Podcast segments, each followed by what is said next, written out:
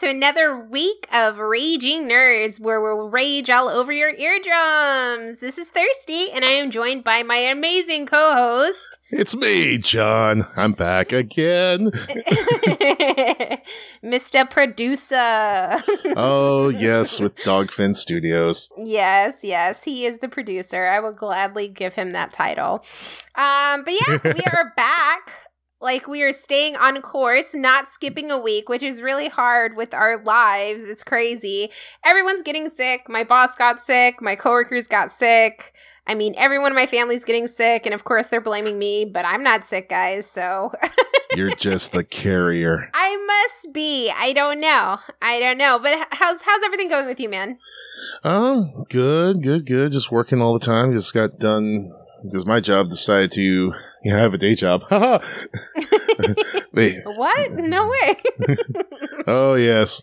Uh, yeah, the the program they had me running around to customers' houses. Today was the last day, and then the GPS on the company phone they gave me decided to shoot me over. I had to go to Fulshear, mm-hmm. and then decided, oh hey, to the next job, go north to I ten. Huh? No, I hate that. I okay, so I hate working for a company where they do these weird territories and they tell you, "Oh, by the way, we're going to add, add, a store onto your route." Okay, man, that's totally cool.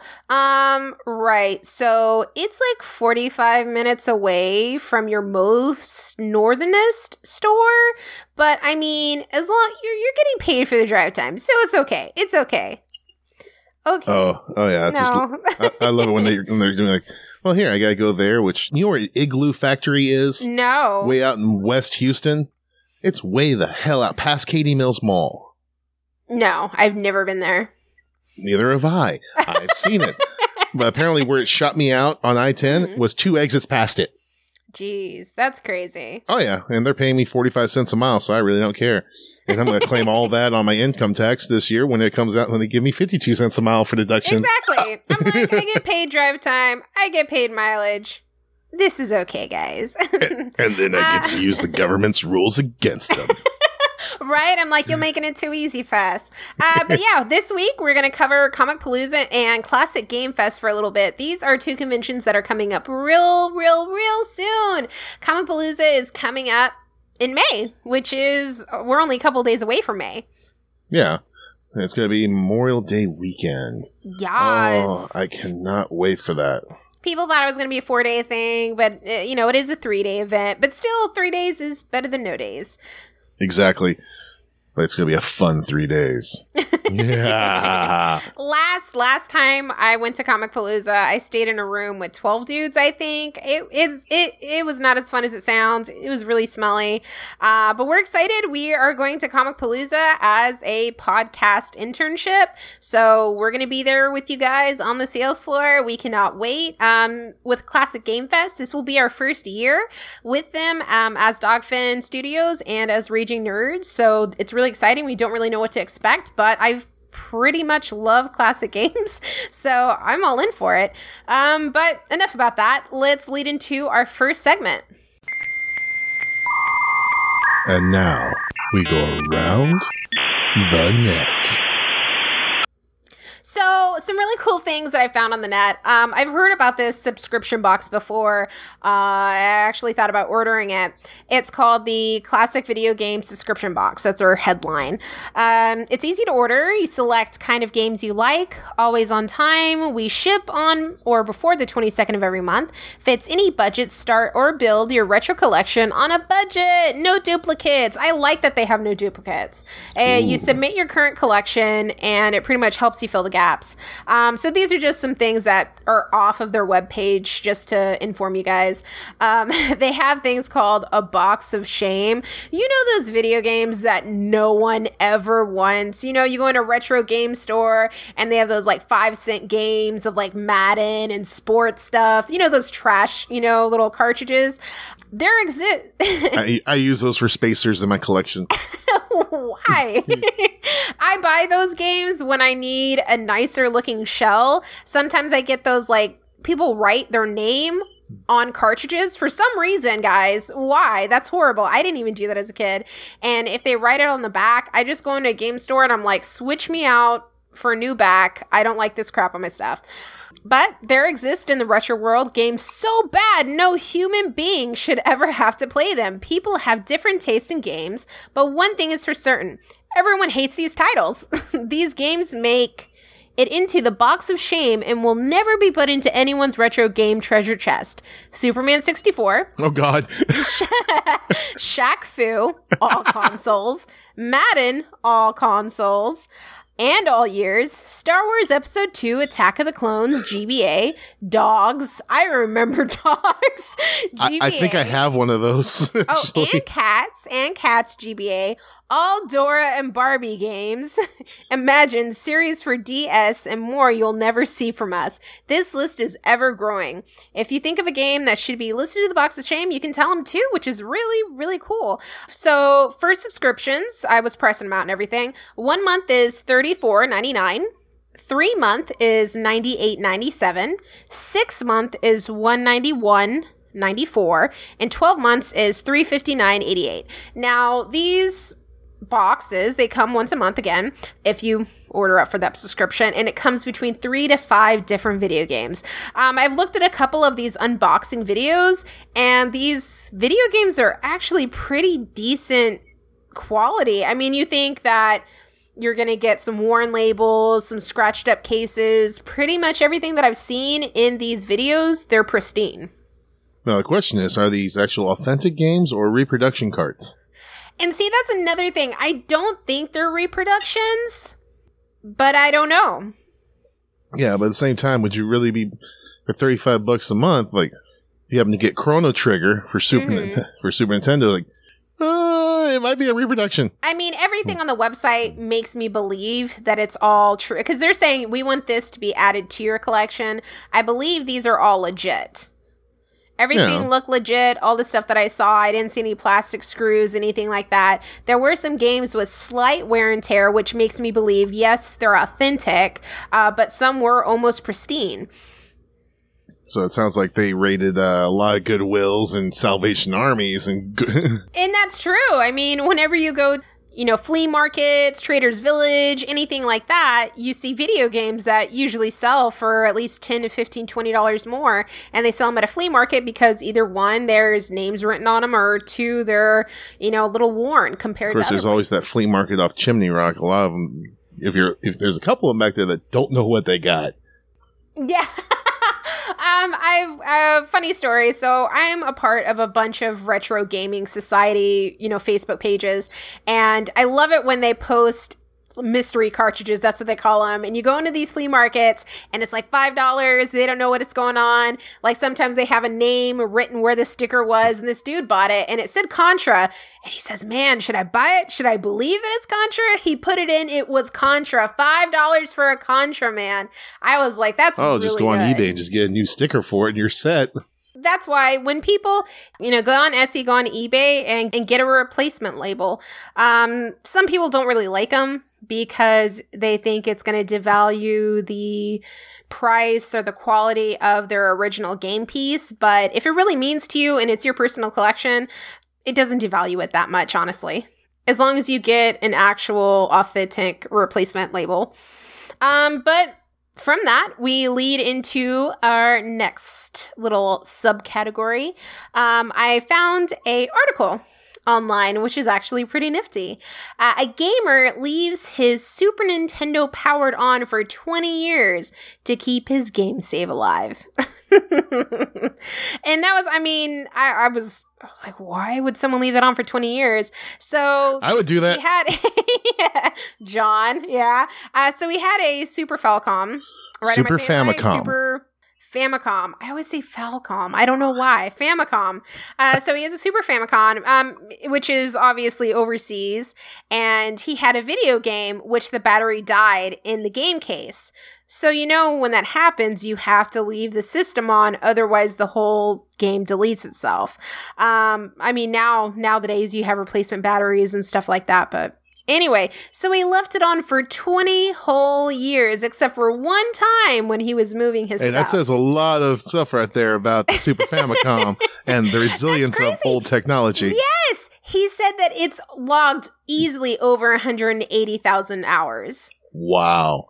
And it still works. My Super Nintendo I've had since I was seven years old, man, and it's it still works. I- it works like a champ. I've dropped it. Sometimes it won't work on, and I just hit it around a little bit more, and then I just plug it back in, and it works. Oh my god, you dropped your Super Nintendo? Why? It wasn't on purpose. Okay, first of all, when you live with like four siblings, okay, and Just a your parents throw? are walking around. yeah. no, um, like so the one thing about old retro gaming systems, which we do not miss, is the cords. All of those cords. So you would have to pull out the system so you could reach your controllers because you couldn't leave the system in the entertainment system because then you'd have to sit on the floor. But then your backs and butt hurt. So no, you have to pull out the system and then plug in the controllers. That way you can sit comfortably on the couches. Didn't you ever have beanbag chairs? Oh wait, that's my generation. Yeah, no, we're like, we were poor, I guess. I don't know. you had the couch. beanbag chairs are cheap as hell. No, they're not. Like if you look at beanbags now, they're like at least forty dollars. Yeah, I had them when they're unpopular, so they're like ten. It's inflation. Ten dollars back then is hundred dollars now. Oh yeah, I know. I'm, I'm an old man. uh, but yeah, that's about it for around the net, guys. Uh, but now we are going to lead into questions. It's a time for questions.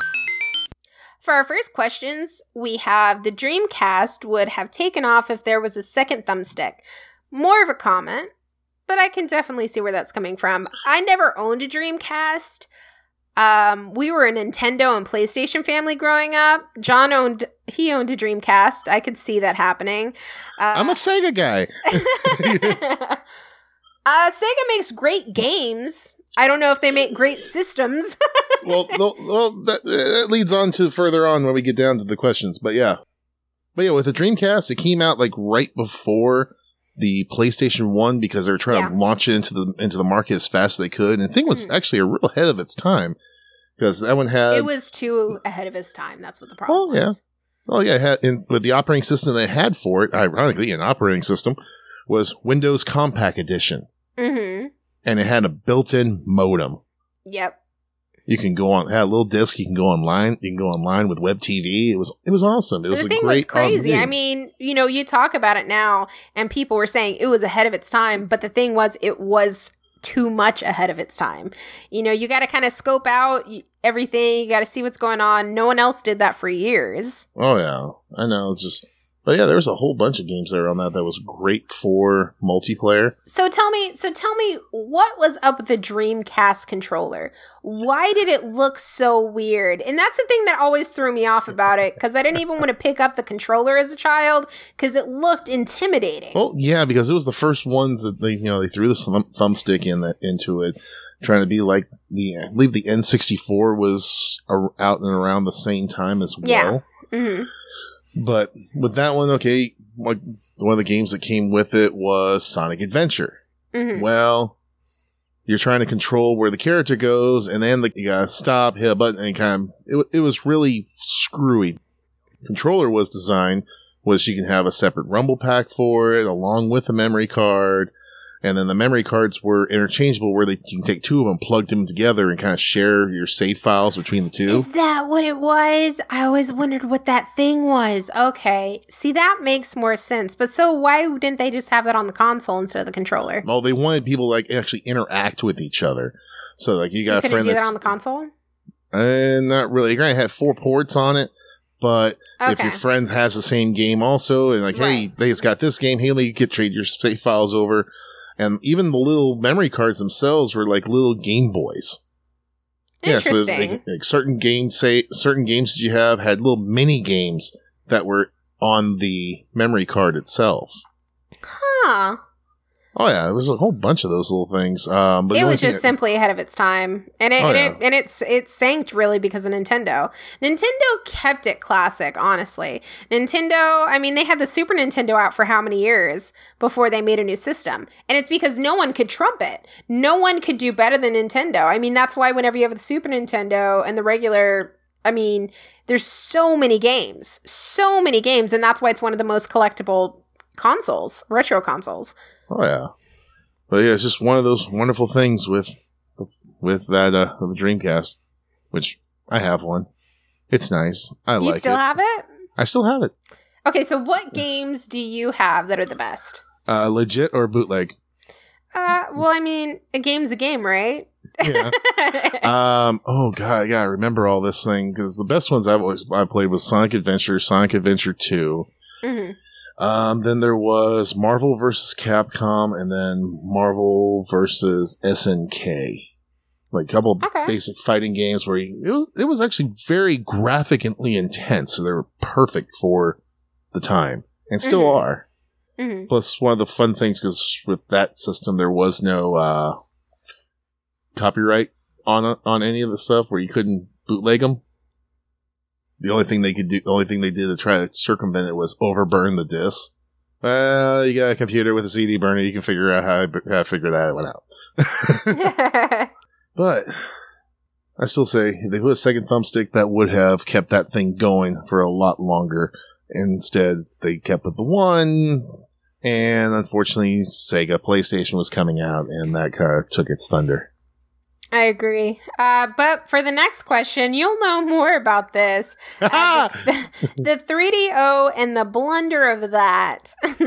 oh, the 3DO, that wonderful, horrible system. I was reading some articles about it. I've never even heard of the 3DO, but the 3DO came out like it was in the 70s, 80s? No, no, it came out in 1993. What? Yeah, and they stopped production in 1996. It was done by Panasonic. Oh, wow. And they tried to like they secured rights for games on from a whole bunch of different uh, game developers, but Panasonic held the rights to just the hardware, and then everyone else had to make the games for it, so no one saw the money coming from from the console. So they started the console about five hundred dollars. oh my gosh. Yeah. It was a, at the time. It was really, it was pretty good for its okay, time. for $500 back then, that equals what, like $800 now? yeah, pretty much. That is crazy. Oh, I know. It's one of those weird things. And then the so the developers weren't getting any money from the consoles, hmm so the games started coming out even even higher. They're like anywhere from sixty to seventy dollars, and like the games that were, were coming out for like Nintendo and Sega and all them were about forty to fifty. Right. So, So, what were the graphics on these things? Were these good? Have you ever seen them in working progress or? um, unfortunately, no, because Mhm. I never, I didn't have one as a kid. No one on my block had them when I was a kid. for eight for like six hundred dollars, five hundred dollars is crazy. Wow. Uh, but, But yeah, the- no, I've I've read articles about it saying like how much of a fail it was. It's like a huge fail. Oh yeah, and there were massive uh, production delays for games. One of them was actually whenever Madden football. There was a long, there was like repeated delays on the release of the system, and unfortunately, they're trying to make it for that. But they're also making Madden for the PlayStation, so everyone kind of just went for the PlayStation, which was a cheaper console, cheaper price console, Right. and the games were when they said it was going to be out, it was going to be out. hmm Man, that's crazy. Uh, but let's go to the next question: the rise and fall of Sega, because Sega of America and Sega of Japan couldn't agree on anything. no, they couldn't. That's the one thing I hate. Like Squaresoft. I love Squaresoft. I miss Squaresoft. Now I have Square Enix. Like Squaresoft did amazing over here in the States, but over in Japan they weren't making anything. And Enix, Enix has, you know, Dragon Quest, like all of those like really top selling games. And S- Squaresoft wasn't making it, so they had to merge. I, I don't know. Enix Enix is really good. They make a lot of sequels, and the one thing that I hated that they did is they took Final Fantasy and started making sequels of Final Fantasy. Aww. I hated it. The whole point of Final Fantasy was to not have sequels. You had common themes, you had common characters, you had the Highwind, you had Cid, you know, Biggs and Wedge, you know, you had GFs or, you know, the monsters, summoners, summons, like you had a common theme and that's all you needed. And they went and they're making all these sequels and all these battle games. I mean, some of the battle games are actually really cool. Uh, but I mean, of, Dirge of Cerberus was pretty good. yeah, don't get me wrong. Like Dirge of Cerberus, stuff like that. I mean, some of these remakes are amazing. Crisis Core, loved it. Had it for my PSP. I mean, it they made some good sequels, but I don't know. Every time that I like like X2 man, who needed Final Fantasy X2? Not me. What? No. Why? Just from because just I needed something for my collection. That was all it was. course, yeah. No, my, my brother's the same way. Like, no matter what, he always buys. He he buys every single Final Fantasy. I mean, okay, but Hey, still, I got I got I managed to score Final Fantasy three, which is Final Fantasy six in Japan, on Yeah. actual Super Nintendo cartridge. That's awesome. Yeah, my brother has all of them.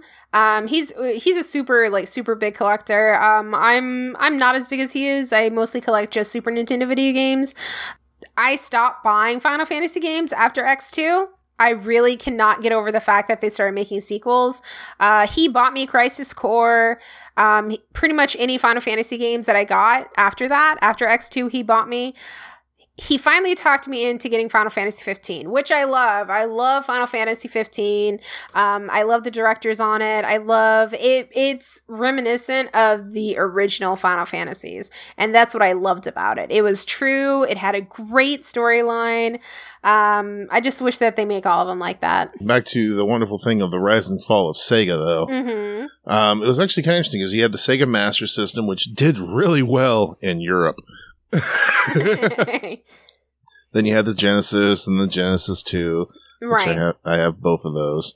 But what came down to like the blunder between them was Sega of America and Sega Japan could not come to an agreement on, okay, we're going to release this console this year. We're going to do this this year. They kept like, no, and Japan kept going, no, we're going to do this. Screw you because you're American. And that is essentially what happened. Right. I mean the same thing same thing happened with the PSP. Like they're still making games over there for the PSP. I love my PSP. I don't like a PS Vita. I don't like how it's set up. I wish that they came out with more American games and they kept pushing back the date of the release for the PSP and it's the same thing. But yeah, uh, with the blunder of them not understanding, like, we need to release all these consoles, this time be collective about it so that way when something comes out over here in Japan, a couple months later, okay, we'll hit the US shores. Normal. Mhm. That's what Nintendo has done. That's what Sony was starting to do. But they rushed, Sega Japan rushed the Sega Saturn out there to get to the market before the PlayStation did. The PlayStation totally wrecked them. And, Oh, you know, you worry about stuff coming out. You worry about not getting to the market first. Sometimes you gotta wait, man. Sometimes you really have to. And they learned that they learned it though. I mean, but they have really great games now. Oh, yeah. well, well, they started out as a game developer first, then they got into the console wars, Mhm. and then now they, after the Dreamcast and all of that, they gave up and just went back to software development. But that was actually one of the little things here where um, I was looking through all the stuff on the blunders and all that, which one of these guys that's on this blog here I found. It's like, I've been working with Sega of America, the pros of it, big brand name, iconic IP, nice office, the cons. Business down 6% since 2007. Americans treated as third class. Europeans treated as second class. Politics rewarded over merit. Mhm. Top execs in Europe and Japan keep getting promoted while Americans get fired and treated badly. So essentially, the wrong people are getting promoted. Yeah, I wouldn't be surprised though. It's not doing well in America. Um, I'm going to skip around these questions though because I think that leads right into um, a question that was sent in. How do you feel about Atari re-entering the console gaming world after such a long hiatus? I freaking love it. When I saw it on E3 that they were re-entering the gaming world, I was excited. Freaking Atari looks amazing. I'm going to buy an Atari. I don't even care if they come out with a game a year later. I'm buying an Atari. it Oh, looks yeah. awesome. Oh, but Atari, that thing, that was such a wonderful thing, especially with the video game crash. Mhm. I think it was like 1983, I think it Mhm. was. And they went under, and then they kind of fumbled for a little bit, and then they got bought again. So that was kind of interesting itself all in a way. Atari, they started pricing their stuff way too expensive. It, Yeah. it was starting, it, you know, the, these are bought by families, the working class people who buy their kids presents. And Atari just started getting too expensive. They weren't making top tier games. And that's what, you know, killed them. But I'm excited. I'm really excited. The the best early games that you can th- think of are Atari made. You know, like classic Atari, those were the games. So I can't wait to hear about their developing teams, if they're, you know, going to start making their own games, if it's just going to be, you know, they're going to buy other people's games. What are the graphics? I mean, I'm excited. Oh, yeah. I mean, hopefully they all actually start, like, you know, coming up and actually being one of the, like, juggernauts of Microsoft, Sony, and Nintendo. That would be awesome. That would be so awesome if there was like a huge comeback for Atari. I would be excited. Oh, that would be awesome right there. It's like all of us with my generation going, They're here. We're not outdated, guys. uh, but what was your fir- first console, John? Oh, owning or playing? Owning. That would be the original Nintendo, which I still have from 1986. That's awesome. Mine is a Super Nintendo. It, I bought this. I bought it on my seventh birthday. I bought a Super Nintendo Mini, those little teeny tiny ones. Oh God, I could have just built you one. What? It was when I was seven. um, it came with Aladdin, and it came with Super Mario All Stars. Oh, you had the uh the remodel of it. Yes, the mini one. Oh, okay, okay. Yes, and it was awesome. Um, I remember back in the day when Game Crazy and GameStop they had Super Nintendo games still in their stores. Oh yeah. And I would go in there and I would rent, you know, Super Mario, Super Mario World. I would rent um Mario Legend of the Seven Stars. Um, whenever they started closing down stores, I remember I bought Super Mario World and Legend of the Seven Stars from a game store. Um, but those were the days, man, going in there, renting cartridges, you know, it was awesome. Oh, I remember that too. Back uh, during the day of FuncoLand, before GameStop bought them out. Go in there, yeah, every game there, you can just play them. They didn't care.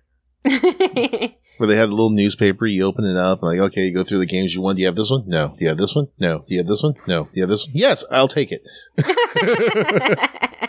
My brother worked for Game Crazy. Oh, that little fun one. Those were attached to Hollywood. No, Hollywood, no, Hollywood Video. Video. Yes, it was. Yes, it was. I Yeah. stand corrected. Yeah, he worked at that. He worked at that for a couple years. That's how he bought his Final Fantasy collection. Uh, because back in the day, people stores like that would not buy retro games. They would buy only current. And a guy came in one day and he asked him to buy the stuff and they wouldn't they weren't able to because it was retro. And my brother went out there and he's like, "Hey man, what, what do you want? what do you, what do you want to sell these for?" so he bought like a huge tub of retro games from this dude. Oh yeah, but now you got all the retro game c- companies that are coming up because well, no one likes GameStop at all. I love GameStop. Look, I mean, do I love the company? No, No. not really. uh, do I like it now more that ThinkGeek has bought them out? A little bit, yes, because I can go into GameStop and I can buy ThinkGeek stuff from them. And sometimes they put it on clearance or buy one, get one 50% off. okay, It's That makes awesome. sense. I, I, get $5 coupons. Okay, so. I just go to the I- ThinkGeek store by my house, so there we go. I love GameStop. Okay, I at least go there once a month. Um, I'm an elite member. It's like the top tier member. Uh, you do have to pay to become a member, but you do get a subscription. You do get extra coupons. You get extra discounts. You get a better trade in value for your games. Uh, for my birthday, I bought a Chomp Chop lamp. I got 20% off that and then I got a $5 coupon. It it ended up costing me only like 20 something dollars and it's amazing. But I remember one time they were doing this buy one get one free deal, and they had these Coon and Friends Oh, South God. Park figures where they had they had like um they had PC principal in the classroom, and then they had the Coon layer where it was like the whole the it was awesome, and we, it was buy one get one free, and these things are sixty dollars, and if you go on Amazon, they're still 60 40 dollars, and we were getting buy one get one free, and it was awesome. Like some of the employees were like, "Oh, we don't even know that deal was going on," and it's, it's really cool. I, I love I'm, GameStop. I'm, I'm, I'm just not a big fan of them because she can bring like a whole tub full of games. or I go there mostly for the merchandise. and you go like, here, I spent like eight hundred dollars on these things. What will you give me? Uh, we'll give you five bucks. it's true. I go there for the gamer merchandise. I'll go there if like you know, there's a new game that coming out that I want to get, so I'll put it on pre-order. But now Amazon's got them on pre-order, and I get five percent Mhm. off because I'm a Prime member. So it's like, yeah, I'm gonna go with Amazon now. Uh, I go to this one GameStop all the time, and the people know that know me there. And uh, it was during the Black Friday special, and they had it was a it was a new video game. I forgot what it's called, but they had the second version of it out, and it was only twenty five dollars. So I went up there. I'm like, sure, you know, why not? Um, I think it was like the Evil Within. And I saw that they also had the first game there. And so I took it up there and I'm like, hey man, you know, can we do on do a deal or something? Oh, he damn. gave me the first copy of the video game for like only five dollars. Yeah, it was really cool. I mean, these guys are really awesome. You know, these people, you just, you know, sit there and talk to them and, you know, they give you really good discounts. like They're pretty too. friendly. Yeah. What? Because you're so cute. It's probably true. I mean, oh, it's, oh, it's so cute. was there was there ever a console you wanted but never got? Ooh, that is a good question. Um, I I don't think so. With me personally, my brother he always bought consoles, and so we would just play with his stuff. Uh, my brother actually gave me my my first PS One, and it was the mini one. I don't know what it was, but I had these things for like mini games, and so um, it was like you know the PS One travel one, the little small one, and I still have it. Oh yeah, And I got that one. He gave it to me. Um, yeah, anytime we always played with his stuff, and so all the new consoles that came out, we always had them. Plus, he worked at GameStop, so there was there was never a need. My parents really didn't buy us any gaming consoles. I don't think they ever bought us a gaming console. Now that I think about it, my brother bought his first go- um, console um, from a garage sale. He fixed it up by himself, got it working again. Um, I bought mine for my birthday. Yeah, my parents never bought me a console. yeah. With that one, 'cause I had the Nintendo, Super Nintendo, Sega Genesis, Genesis Two, Sega CD, 32X, Super Nintendo, pretty much almost anything. Like because you know I'm I'm an adult now, so I can just buy whatever the hell I want. And people, you know, people talk to me. I, I say I have a Super Nintendo. I have a little collection going on, and they're like, "Oh, so you have a Nintendo 64?" No, I got one of those. why? You know, but they're like, "Why do you have an N64?" See, with me, we were a Nintendo family, and then when the Nintendo 64 came out, PlayStation came out. And so that's when we made the switch. My brother got an N64 from my grandmother one year. I remember that. He got an N64 for Christmas. We went to Walmart, exchanged it for a PlayStation. Oh damn! He's like, no, this game's shit. he was like, this console is shit. It's PlayStation. But, I mean, it's kind of true because Nintendo still to this day is what? Kid friendly. Always is. Right? Always will and be. so PlayStation came out and it was targeted towards what? Preteen boys. Like, you know, there's the hardcore stuff, you know, Tony Hawk, you know, shooting. I mean, it was everything. So definitely from then on, we switched to PlayStation. And then from PlayStation, we went to Microsoft. Ugh. I love Xbox. I mean, they have really good games on there. The graphics are good. People say it's shit. It's whatever. Um, I will always be a Nintendo fan. I love Nintendo with a passion. If anyone knows me, they know I love Nintendo with a passion. Nintendo could sell a box and I would buy it, which they are selling boxes now for the Nintendo Switch. Yeah. have you seen those where it's like Yes. you put in your Switch? Oh, that's crazy. It's $70. You know that, right? Yeah. You're selling cardboard for seventy dollars. It's Mhm. amazing. It is amazing. Oh, I see those all the time at Walmart. But yeah, with me, it's just Yeah. I just don't like Microsoft just because I'm a I'm a Linux guy. So That's- mm, I, I, I like open source. oh my gosh. So for a last question, it's kind of like a uh, triple, triple. Uh, favorite eight bit game, least favorite. Why on both? Uh, you can take the head on this one. okay. Favorite? Well, it's more favorite games. Yeah, it's a favorite eight bit game, sir. I know. Metroid, okay. and of course, The Legend of Zelda. Yes. So I kind of went out in the left field with this one. I didn't choose anything super popular or super like of course you're going to choose that. I chose Star Tropics. It's a really fun Ooh. game. Uh, this is for the original Nintendo NES system. Uh, it is really weird. I did not own an NES until my birthday in March. Uh, I always played off the Super Nintendo and I played the remastered games from the NES on the Super Nintendo. So everything was better controls, better dialogue, better everything. Uh, so when I got a Nintendo, it was it was weird. And Star Tropics was the best of all the games that I got. Uh, I got Castlevania um, Narc, a couple other video games. Narc is actually pretty fun, uh, but Star Tropics was a lot of fun. The dialogue was good for what it for what it was back in the day. Uh, the little mini games, puzzlings, so it, it was it was really good. My least favorite eight bit game.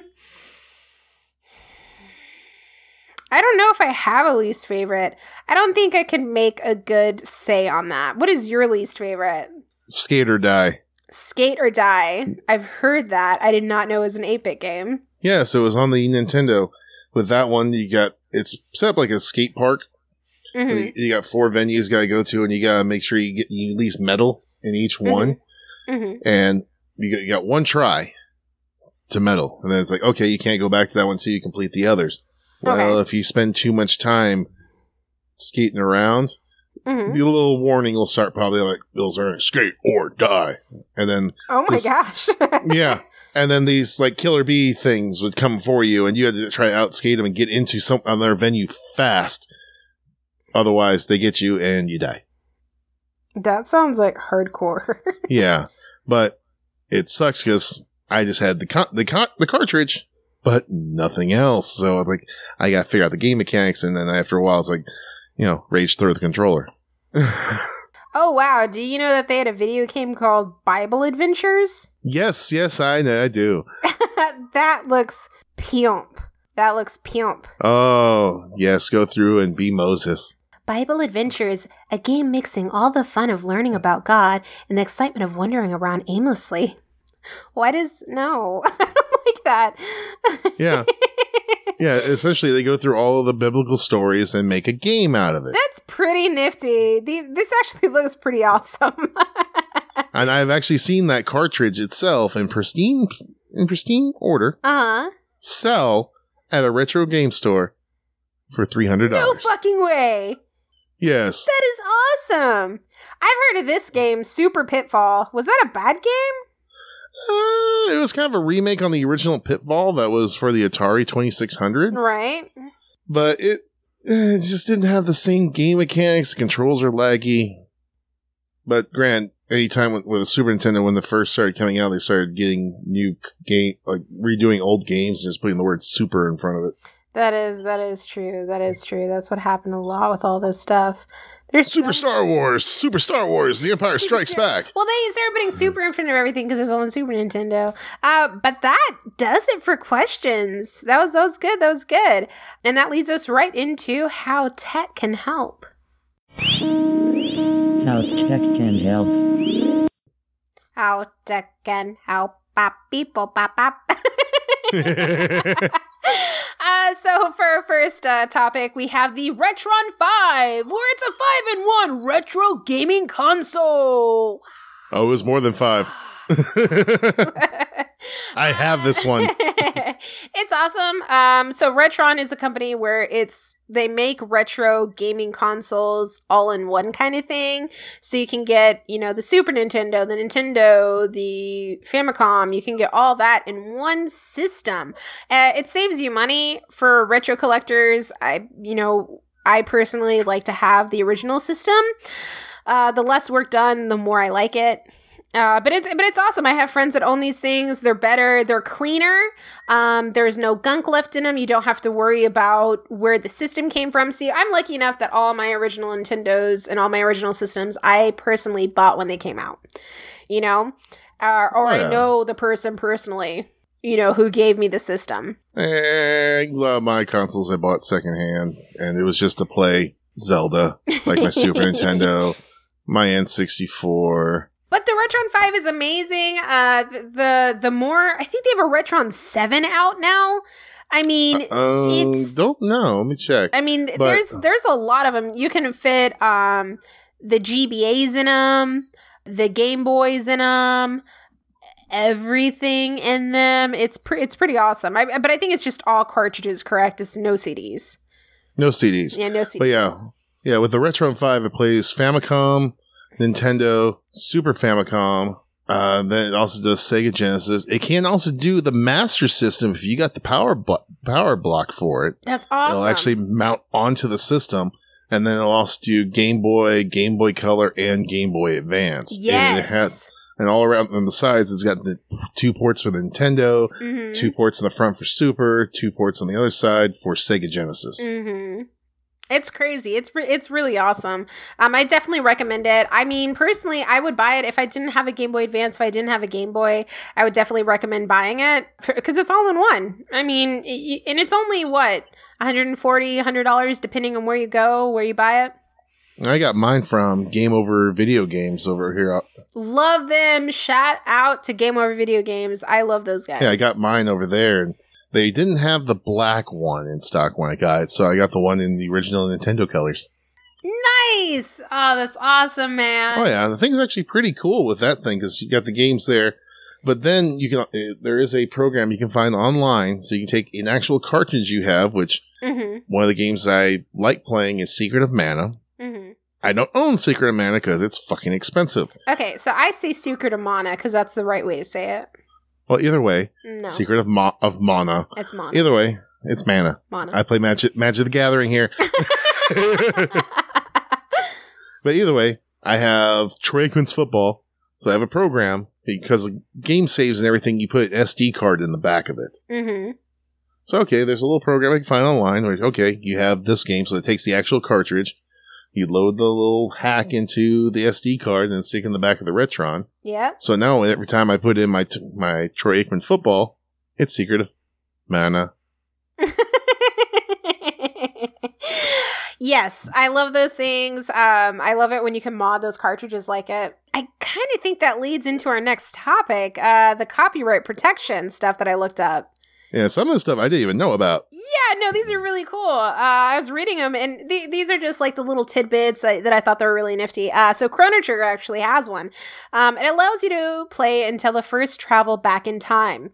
Then, if it detects that you're playing a pirated copy, it sticks you into an internal loop in the warp sequence. You know, when you first get into it and you travel back in time. Uh, this is present in both the Super NES and Nintendo DS versions. Our next one, Donkey Kong, has this method where the game hangs when any barrel bursts if the end it's the intend the intend part of a nintendo has been modified.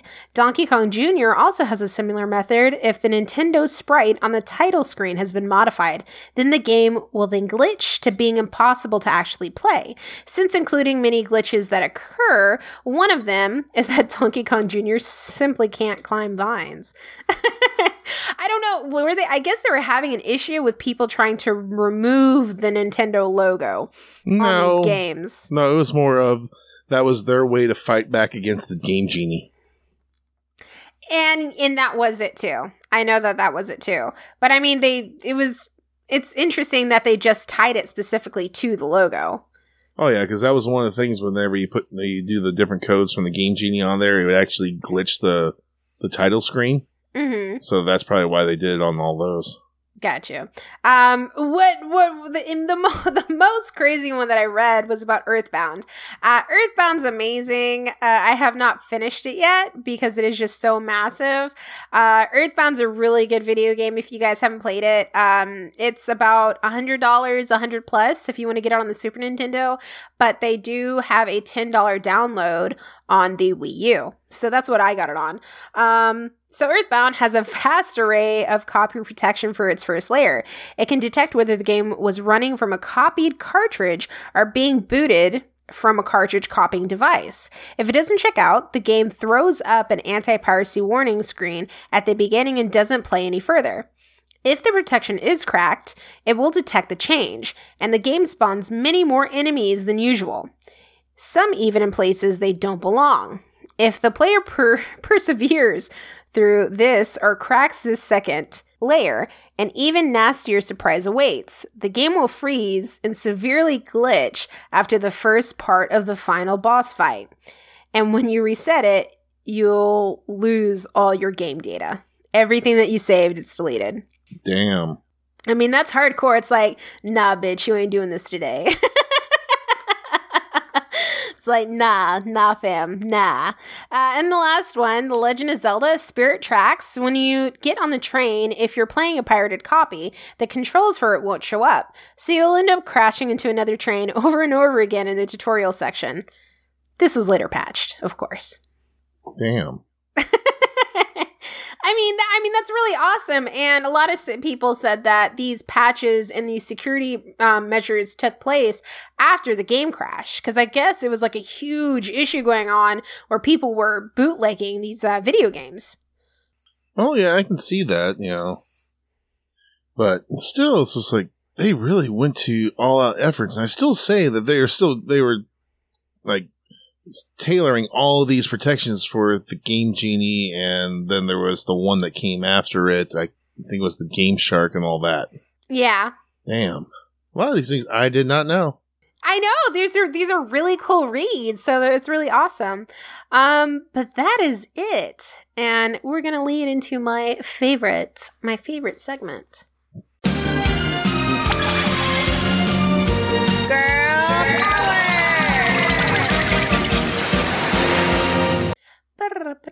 I love it. I will never get tired of it. okay, so Pac-Man was actually one of the early games that had a majority majority of women players. Uh, in response, the sequel Miss Pac-Man was launched in 1981, which it featured a female protagonist. Um, they targeted female players uh, because actually back in the day they didn't have at-home family consoles, and so you had to go to an arcade to play. And the designer of Pac-Man, he actually said that he wanted to target females because the the boys would go to the arcade and they'd be stinky and dirty. So he made Pac-Man to target females to brighten up the arcade scene. And I think that's so funny. I think I, th- I, I th- that really made me laugh that the creator was just so like, "Oh yeah, I wanted more females to play." Oh yeah, you know, being around all the stinky hormonal boys, it does get overpowering because they don't they don't Uh, shower. this was even back in the 70s which is crazy. Uh, there's there's a lot of issues within the gaming society. Um, you don't really hear about female gamers unless it's a purely female gaming contest if you want to call it that a gaming arena for females only. Uh, whenever guys and it's still a boys club with the super competitive gaming arena it's still a boys club with the gaming society to this day. Men are still making sexist remarks saying that no matter what, you cannot take the sexism out of, you know, these video game competitions. And then they say, oh, well, I didn't mean to say that. You didn't mean to say that. You know, women belong. And we don't need our own competition. We need to be intertwined with the main competition. You know, we can be greater than men. We're not just a a lesser gaming minority. I mean, it's it's really time for our culture to change. Uh, but I also looked up some support groups for women in the video game industry. We have WIGSIG, which is Women in Games Special Interest Group. Uh, we have Women in Games International, and we have WIGJ, which is Women in Games Jobs. So if you're ever in that area and you need some support, there are some support groups for that game industry. Hmm. Okay. You dig up a lot more stuff than I have ever heard of or seen of or anything like that. I'm just gonna blame it on my ignorance. I know, like when I mean, because I want this show to be good for you guys. I want you guys to be informed. I want to be informed. I really didn't know any of this, honestly. And so this is great to be educated and to educate you guys. Oh yes, I am. There's a like I said, I'm learning a whole bunch of new stuff, and this is just like mind blown. I, I, I didn't even know there were support groups for specifically women in the video game industry. I just knew support groups of people who just like got away from society and just went to technology only, and then they're marrying avatars and stuff like that, and anime characters. it's life. That's a life choice. That's thug life, sir. That's thug life. Um, okay. Hey, don't judge it, man. Don't. Judge I'm not judging. love. I'm just Don't saying. I'm just saying. That's the only. That's the only support groups I've heard of that's re- remotely close to this. So. well, there you go. But uh, that Oh, yeah. wraps it up for our second episode of Raging Nerds. Um, again, you can follow us on Facebook. We have our website up now. We have Instagram, and we have Twitter. And it is all now at Raging Nerds Pod, all one word. You can find me on Instagram and on Twitter at Thirsty Erica, E R I C A, the correct way to spell Erica. and you can find John at. Dogfin Studios. Yes, we updated all of our information. Dogfin Studios is in order now. It is the umbrella in which we are under. Oh yes, and more updates from Dogfin Studios will be in the future. Yes. I'm just going to tease y'all with it now. Yes. but that's it, guys. Tune in next week. Bye. Bye.